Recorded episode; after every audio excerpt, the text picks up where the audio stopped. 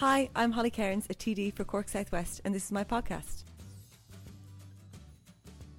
Hello, everyone, and welcome back to Inside the Chamber with Holly Cairns. My name is Claire O'Reilly, and I'm sitting here in Turkhead in West Cork with Holly, our Social Democrats TD for Cork Southwest, and Richard, her parliamentary assistant. In the background, you might hear some snoring, and that is hey hey. Um, so it's the 20th of October today, and we have gathered to discuss the goings on of this month and what is coming up next month in the Dáil and in the constituency of Cork Southwest. So, Holly, um, we'll start with you. How was your October? I'm going to start with some of the highs. Yeah? Good. So, Yeah, first and foremost, I'm now an aunt. Woohoo! Woo! My little nephew's called Luca. Um, that's definitely the best part of October as far as I'm concerned. What else for highs? Um, Skibbereen Secondary School transition year students came to the Dáil. That was a nice little high of the month. And oh, one of my favourite parts of October was I got to go and see my grandmother speak at the 50th anniversary of Cherish, which is now One Family, an organisation that was set up about 50 years ago for single mums. Um, and yeah, it was such a nice event because like my dad flew home for it. Loads of my aunties were there. My cousin Poppy, Barry came up for it, and it was just yeah incredible to see her speaking at it. She spoke so well. Very proud day for all of us. Yeah, they were my favourite parts of October. I think. That's great. And I suppose October was um, pretty dominated by the um, private members motion Mm-hmm. that you brought to the Dáil. And can you talk a little bit about that? Yeah, so I suppose something that we've been working on since the election really has been the issue around mother and baby homes, the Commission's report. It's quite a long story, but maybe just to very briefly recap on it because we've actually never done a podcast Mm. on this Mhm. issue.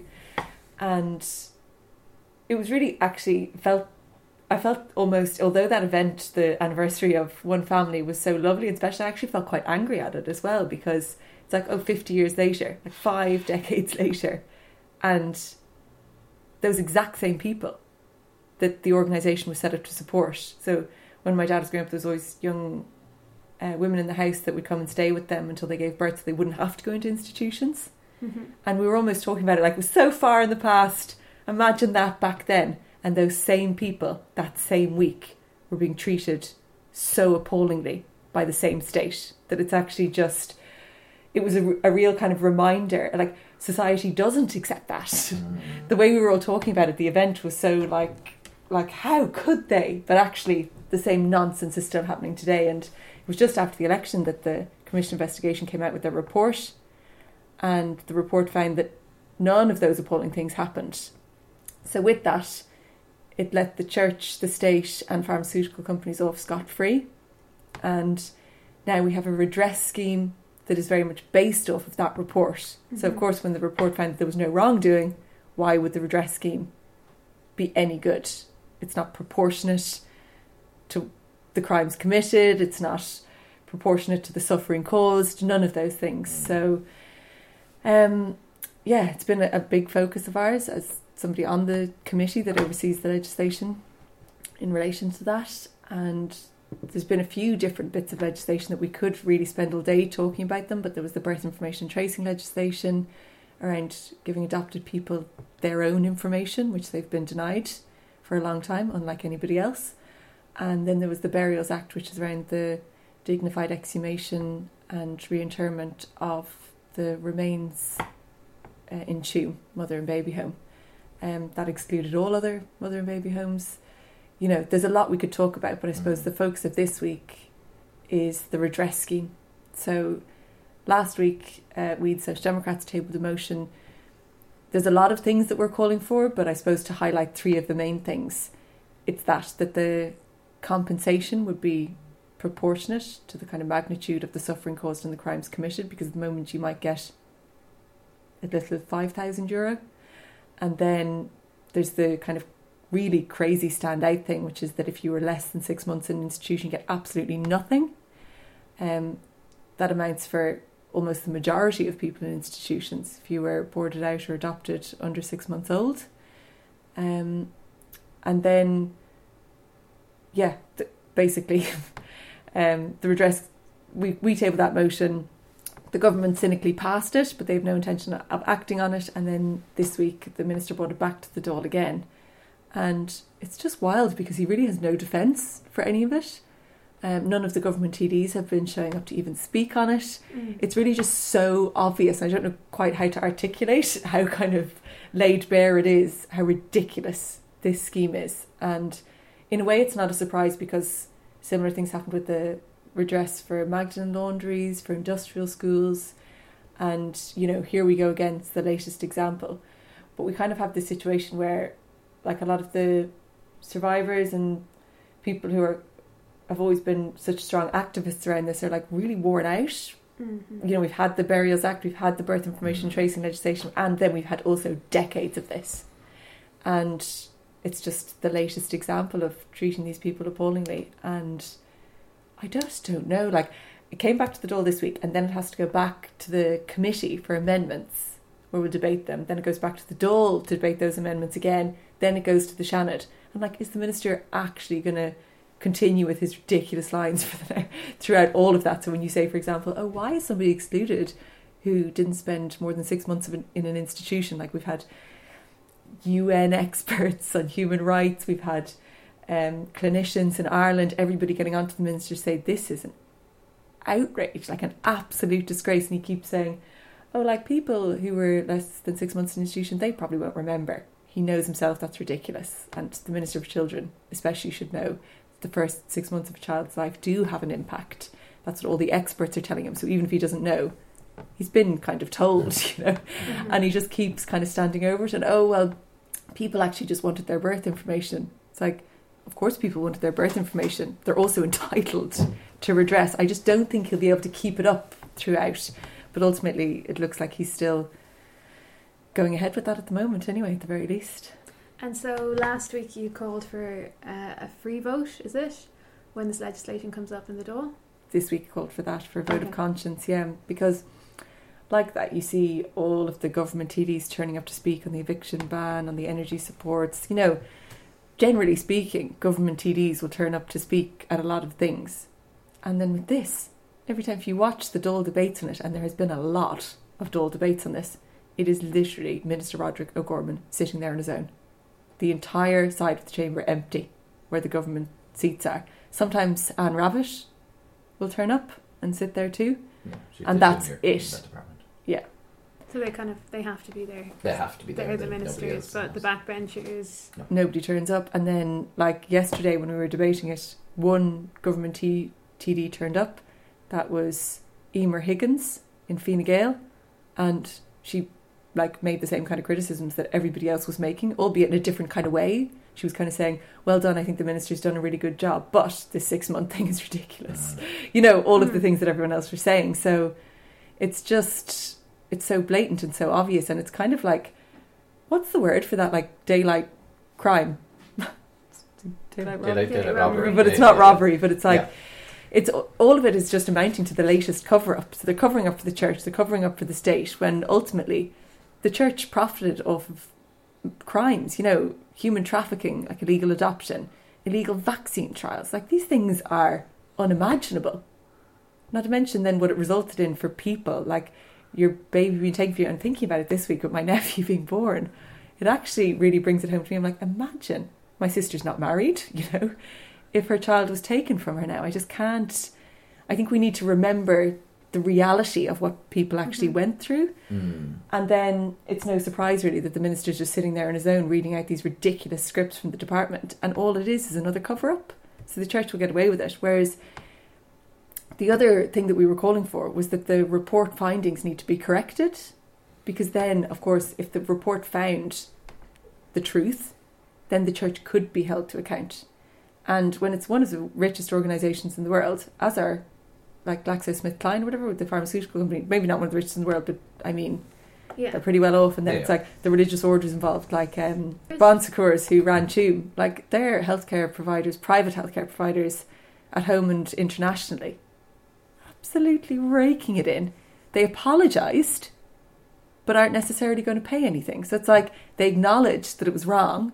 The report found that they did nothing wrong, so they're not going to pay. Mhm. And it's just, the whole thing is a mess, and that mess started when the report came out. We tried to flag that time and time again. At the time, we had a private members' motion to extend the commission Mm. for them to explain their findings, their methodology. Like this is a commission of investigation that took years and Yeah. didn't even produce its methodology. Like how did they come to these findings? And they refused to come before the committee, wasn't it, at the time? To Yeah, To over and over again. Mm. And then turned up at an Oxford seminar, which was just ridiculous. They wouldn't come before the Oireachtas committee, but one of the commissioners went to an Oxford seminar. All of it has just continuously as well caused a lot of hurt. yeah. Yeah, that sounds right. And Uh, so, sorry.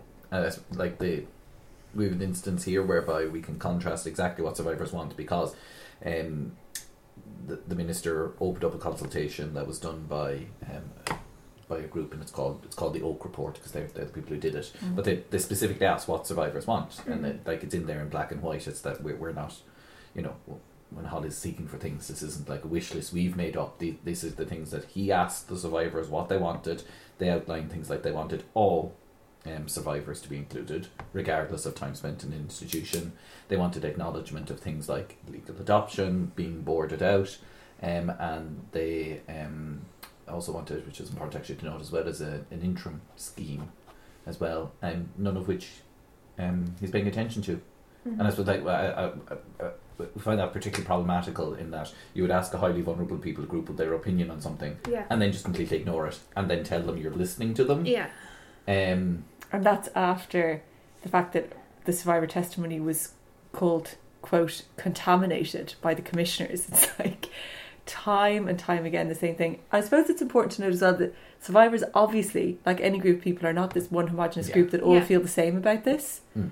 There are many people who don't want to redress, who don't want to find out anything about their birth information. They want to continue with their, like, you know, there's all the different groups. But, like,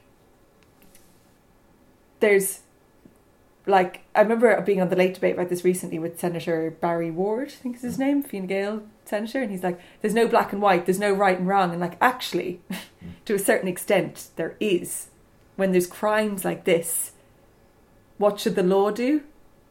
The right thing. The, there's black and white in Yeah. relation to a lot of this, and of the evidence that they gathered through the Oak report, the number one finding was for one, yeah, they wanted all survivors to be included in the scheme. The thing that came up the most in terms of what should equate to more or less redress was that the the thing that caused the most harm was that separation of families, forced Mhm. family separation, Mhm. not knowing where your child is or not knowing who your parent is. Um, and then there was other things that came after that, like dehumanizing treatment, loads of different things. And quite far down was time spent in an institution. Yeah. And the minister somehow yeah, carried out that report. So people are going, oh, this is it's nice to be consulted. This is the type of approach that makes sense. And then he picks out this one thing, time spent in institution, decides to run with that and say it only starts after six months. It's an absolute disgrace. And what can people um, listening to the podcast do at this moment in time? I know you referenced that the activists, the survivors are very tired now. Um, this has been going on for a long time, Mm. but the fight isn't over. This is going to be coming up before the Dáil and before the Seanad. So, what can we do to help? More than you think, I would say to listeners, like speaking up makes a huge difference. And the Irish Council for Civil Liberties have um, come out about how kind of flawed this redress scheme is, and they've set up a, a link where you can easily click to get in touch with your TDs, and that public pressure really helps because it's been cited by a lot of journalists recently. The government have underestimated the public support Mm. behind Mm-hmm. survivors of these institutions and I guess as a public it's really helpful if you let TDs know that how, how you feel about it and try and push for them to change this scheme to really just do at least one thing right by these people. It's not too late. It still does have to go through the houses through all those different stages. We still have a chance to put forward amendments. Generally speaking, if the minister makes any changes, he'll do it when it goes to the Seanad because he wouldn't want to admit defeat from TDs on the opposition benches in the Dáil. Mm. So it's about putting that pressure on throughout that time, now, next week, the week after, um, until it gets to the Seanad. So um, we can share this link in the description of the podcast yeah, and people can click on that. It takes a second. you put in your constituency, it figures out what your TDs are, and there's like a sample letter there. So it makes it easier for people to just show that bit of support for people who need it and deserve it. Okay. So yeah, I suppose the month was very dominated by that, but Mhm. there's also a lot of other things, and like it's not realistic for us to get to all of them in the podcast. But I suppose things that stand out are the common fisheries policy. So that's something that kind of happens in the background. I think we don't often realise it, and of course, on very predictably, the minister has come to a position on this through Moria engagement with the producer organisations, but has somehow just left out the inshore sector again. They don't even pay a bit of lip service to them, so that's something we're trying to highlight. Things around like the bypass in Inishannon and Bandon, just constantly backed up with traffic. HGVs going through the centre of Bandon, huge tailbacks in Inishannon at rush hour. Um, we're doing a bit of work on fostering. Um, family resource centres in Skibbereen and Bandon needing permanent homes is something we're constantly working on. Um, and raising at every opportunity the Children's Committee, the Disability Committee in the Dáil. Um, there's this ongoing issue in Bantry Hospital, the need for multi-annual funding for them to actually win the appeal. As usual, there's wastewater treatment plant issues going on that we're working on. Um, there was an EPA report that just shows how disgraceful the entire national situation is in relation to this Mm-hmm. raw sewage going into our waters. Um, and I suppose the amount of investment needed that very clearly is not happening. So, with a big budget like that, that's the time to kind of invest in something. And I suppose it just highlights that kind of terrible approach the government is taking of payouts rather than investment. And uh, we're paying the environmental cost of that, and we will be for a long time to come if something doesn't change in relation to investment there. Um, and I suppose one of the other things that we were highlighting was the need for a citizens' assembly on drugs. Um, and that's actually it's a really important issue that we don't hear enough about because you know the way we'd all see loads of like road safety campaigns. Yeah. Mm. There's like lots of drink aware stuff and um, the need to wear your seatbelt and the risks of driving when you're tired. Rightly, you know we've got a lot of deaths from road traffic accidents. But what people might not know is there's actually more deaths from drug related causes. I think it's almost two a day Almost, yeah. almost two a day. There's no kind of, you know, oh, what can we do to change this in terms of policy? Things like, you know, we've seen like the introduction of the NCT test to make sure the cars are safe from the road. Uh, things like penalty point systems, whatever it might be to try and reduce those deaths. We don't see anything like that in relation to drugs. It's just the same failed approach being pursued kind of constantly. And you know, there's different things we can look at in terms of taking a health based approach rather than a criminal one. So people being prosecuted doesn't necessarily help anybody ever come off the drug that they might be struggling to to kick or whatever. It's just always the same kind of war on drugs, if it's called, and never a kind of new approach. And in the program for government, Mhm. there was a commitment that there'd be a citizens' assembly on biodiversity, crucial. A citizens' assembly on drugs, absolutely crucial, and a citizens' assembly on a Dublin mayor. And like, I'd be the first person to put my hand up and support, you know, more power to local government. I think it's really needed, and that directly elected mayor approach I think is really important. I think it will help benefit all communities if we had more directly elected mayors and more power to local communities rather than that centralised approach. But in terms of urgency, we know that like like that almost two people dying every day in Ireland from drug related deaths. The fact that they've prioritised the Dublin Mayor Citizen Assembly over the drugs one, I think just shows how far up the priority list this is for government, and that's like not really at all, and something that just really needs to be highlighted more. I think. Yeah. And I think as well, like it's part of when you were talking about it is because like we're fully acknowledging this is a complex issue, Yeah. And there are other jurisdictions that have done different things that can work. And I suppose like the advantage of something like a citizens' assembly is it does offer the space. Um, to actually go into nuance, and I think the Mm. model can sometimes be critiqued for politicians pushing something off, but I think it also has shown that that it, it that it can work because it, it provides space to look at things and to say what works and different things, and experts can talk about it. You know, That's Mhm. it. It is so nuanced and it is so complex that there needs to be that proper examination of it through a citizens' assembly. And that's the the key and the thing that we've been calling for this month is to accelerate that Yeah. citizens' assembly as much as possible. Oh, there was questions in from somebody. Okay, Oh, oh wow. Let's go for it. someone's listening. Hey folks, love the podcast. I'd like to ask Holly what the most surprising things were for her when she first learned how the Dáil business of government works. Gonna As a new. TD, I mean, clunky question, but I hope you know what I mean. Also, what are the three changes you would just suggest to make things work more democratic or accountable? I would love to hear Holly's team answer these questions too. Oh God. Oh. The pressure. Okay, I'm yeah. This is change it up. I'm going to question Okay. you guys. okay, Three. Yeah. right, okay. right, Okay. go on, go What's for the it. prize? Um, okay, guys, questions for you two. Claire, what was the most surprising thing when you first learned how the Dáil business or government works?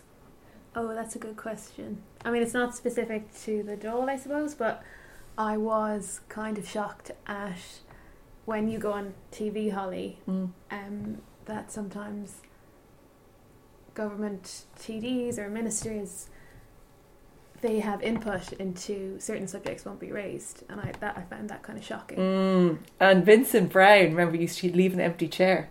If they He wouldn't wouldn't on. take any of that. Things any, have yeah. changed. I agree with you. That is shocking. Richard? Um, this this like like it's it's this sounds like such a reverse Mm. like compliment to ourselves because we're new to it. But like, there's a whole cohort of public representatives that do not take the job as seriously as we do. Yeah. And I know we're new to the game, Yeah. and you're doing different. And are we just earnest fools? but but like we take it seriously, and what we do, we do. We do as best as we can, Yeah. and we try to work on things like amendments, A lot. and we try to work on things like legislation in the background. And you go to like you know ninety percent plus of your committees, and if you're not making a committee, it's because you're speaking in the Dáil, or there's another Exactly. exact Yeah. But like, it's one of the things whereby you, you've talked about this, we talked about before. But this idea is that like there's people on committees and they just do not show up. Mhm. Routinely, never. Never, and, Yeah. and and this is back to the importance of the committee. You are talking like in in the children's committee this month, talking about vital stuff around um, the foster care system Mm. and, and the challenges facing it. I'm talking about um, young people um, who are sort of in vulnerable circumstances, um, but they're sort of in that sort of early adult cohort, and they're sort of the unfortunate, horrible phrase is aged out of services, and they're left highly vulnerable. Mhm. And like you had um, Simon in talking about that Simon community, you had Huslin talking about that. Like this is like such important stuff, and Yeah. nobody is showing up. Yep not to mention everything we do in the disability committee. Yeah. And there's people like it happens the odd time someone turns up to the committee I'm like, are they on the committee? Or one of our reports are released and I see their picture on it. Like, Yeah, that's Excuse yeah, yeah, me? that's, yeah, You're on the committee. yeah. Yeah. So I would suggest if you whatever constituents you're in, check up uh, your, your TDs. What committees are they on? And uh, you can you can see do they attend them. You can see by their speaking. So there is Okay, is records of. There, there, like, there? well, I don't, I don't know if the, I don't think, I don't think the attendance is public available, but you can say if, if my TD is on this committee, I can look up what he's, what he's, he or she has spoken on the past week, past two weeks, past month. Oh, and none of it's on the committee. Yeah. hmm Yeah. It's a bit of work, but I, I, I think it might be just worth, Worth doing. worth doing. Sending it. Surprising that a journalist actually writes about that or looks into it. There we go. There's a hot tip there for Yeah. somebody who's ever. We can listening to the podcast as well. Yeah. Yeah. Um, so then also, what three changes would you suggest to make things work more democratically? Well, I think when we were talking um, there about the directly re- elected mayor and just about yeah deci- decentralizing the power so that local Mm. government has more power. I think that's definitely something that struck me when you were in the county council, and just the amount of red tape and the power that the executive of the, of the council had, They were not elected, and how the county councillors were undermined and given massive documents to read two minutes before a vote. Oh my god, I forgot about that. Yeah, Oh, that's, yeah. I just think yeah. It's just theatre. Councillors going in, like speaking and seemingly having some kind of decision making power. And it also just undermines, like, say if you voted for a councillor and then four years later you're like, oh wait, they haven't done anything. Yeah, Um, but I think sometimes councillors pretend they've done things because hundred You know. percent. anyway. Um, but you know it makes you less likely to vote for them again. But it's the system. I think really Mm. that's really broken. So for me, yeah, more More power to more power to the people. That was the Fine Gael Labour government that took the power away from local governments. Yeah, yeah. Disaster. Richard? Yeah, I'd agree with.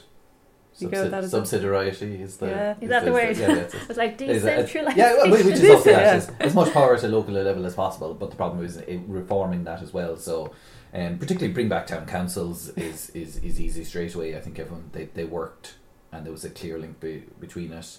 Um, increased role for that. Like if you look at the our ratios of public representatives at local government to other jurisdictions, like we're way out. Mhm. like we're severely underrepresented. And again it's what what people can do. So like increased budgetary powers increased actual provision over things. And that means also like nobody likes people don't like this thing's unpopular is that councillors are doing full-time roles for part-time jobs or for Yeah. part-time wages. Mhm. and that's just disgraceful. They should be paid properly. And then they can do that job properly. Um, and they can be and should be held accountable for that um, I'll put that down as number one uh, um, You asked uh, for three. yeah, you did. Yeah, number two, it definitely, and this is something we've also talked about as well. As I think, and this would require changes to things, is that um, the the the chair of a committee or the chair of the the Dáil, isn't the, the speaker, the Ceann Comhairle or the last Ceann Comhairle, has the capacity to direct somebody to answer a question. Yeah. hmm Would be Incredible. would be game changing. Change everything. You know. Uh, I'd say there'd be a lot more sick days. can't go in today and answer that. and, and another thing sort of that crosses over with my old with the with the, the first point as well one of the things and actually relates directly to what we're talking about mother and baby homes is that there should be a greater facilitation of consultations they shouldn't even be called consultations but they should be engagement with people around issues that affect them that um, ministers or government should be able to they, they should at least demonstrate how they have or haven't considered things so like one of the Mm. things we've raised is that like this and um, Holly brings this up in her weekly updates on social media. There's always consultations open for everything hmm for different departments. But what they understand that to be is they say, here is a load of complex documents. Give us feedback in the next four weeks, hmm and like that's Tick box. one hundred percent. But like how to, how does like there's so many people like we do it like we we we have barely enough time to go for the really big ones that we can do, Mm. and but like there's no like used with the at this stage. I don't even think about it. There's a format we follow. But like if you like, what does that feel like for you if you've never done that? Like Mhm. there's no there's no way to do it, um, and it's also it's highly exclusionary. Like there's other models that they could go through. There's things like like like citizens assembly works for big things, but you could do that smaller. There's things like they're called citizens juries, or there's Mm. other forms of like actually engaging with people and doing research and following those things. And I think that would help people make the link people between what their experiences are and what policy is, and how policy is just not formed by them. It's formed by primarily by civil servants who are working to different agendas that may or may not be yours. hmm How's that? Hundred percent. Love There we go. those. Yeah. Yeah. There you go. You fixed that, Holly. Yeah. uh, and There's then your the thing I would change is that Mm. you guys should be in charge. okay. okay. And of course, we need to move the move the Dáil to Tipperary or somewhere central. I think you need to declare an interest there. I am from Yeah. Tipperary, yeah, yeah. but I live in West Cork. Okay, all right. You, So- you, you did all right. It's um well, it's halfway, isn't it? Uh, yeah, I would, love it. I would also love to get a TD and tip because Tipperary's a five seater. Yeah, because it's We definitely need a candidate there. Mhm. Claire, you'll have to get your thinking cap on. absolutely. Or our listeners will. Yeah. Yeah, if you're interested in adding, Yeah, yeah, yeah, yeah, yeah. yeah. Actually, wherever you are. Actually, yeah, yeah, yeah, yeah, yeah. and thank you to Taryn, wasn't it, who sent in that question? Tara, That yeah. was great. Great Yeah. questions. And then what is coming up next month? There'll be lots more on the redress scheme. The redress scheme will be committees and going through that. Uh, there's the work-life balance bill, which sort of sounds somewhat benign, but it's, it's it sort of has different elements with it, which is quite good. It's got extended provision for leave um, for care of other people. Great. Um, there's also supposedly domestic violence leave within it, but the minister published the bill and it didn't contain provisions for domestic violence leave, but he has promised that it will come in, in at committee stage, which makes it hard for Holly to engage with it because um, we don't know what he's going to say yeah. until we're at the point where we can suggest changes. It just removes the opportunity to scrutinise it. yeah um so it's we'll only be able like the, it's a very limited point which is which is just frankly bad lawmaking and well in, in, indicates that it wasn't prioritised to be put in it. Um, but there are elements around, there are technical elements we're going with it, and then uh, the redress scheme, as Holly says, yeah, it'll go through committee stage, which is the really technical stage, where it's talking through amendments, and then it goes back to the Dáil, which is it's amendments, but it's a it's a little bit Mm. more free flowing. It's probably a little bit more accessible to people. I think that like I think as as we talked about in previous podcasts, like the idea is that sometimes the most important part of our legislation is the most inaccessible, like because committees are slow and hard, and it's Mm. trying to keep track of everything. Mm. So like if you're watching from outside, it can be it's really hard to keep track of these things when it's Mhm. actually somewhere some of the most important point is happening. Um, that's all we know of at the moment. But then there'll be whatever else happens in the news or whatever else comes through. It's always the thing you don't see coming. Yeah, yeah. Yeah, and then obviously the ongoing work on all of the issues that we named there, the common fisheries policy, Mm. the issues with the bypasses, Bantry Hospital, home births. It's all going on, I Yeah. suppose. Energy crisis. hmm Um, Particularly for SMEs. My God. yeah. Um, I think we agreed last month that we'd end on a high note, but did we start on a high note with your on with your nephew? Oh, with Luca. yeah. Another high note. You can just keep talking about Luca if you want.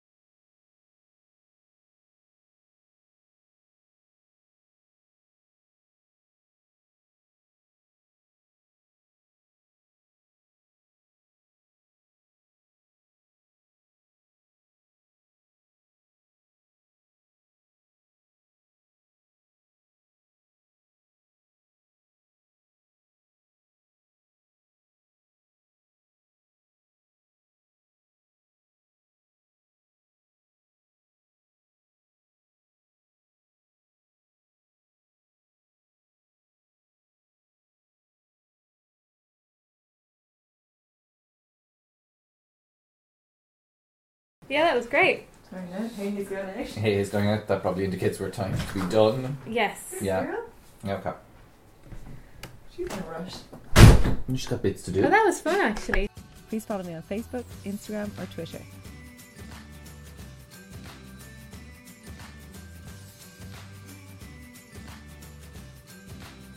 The music theme is Safety Net by Riot, taken from the YouTube audio library.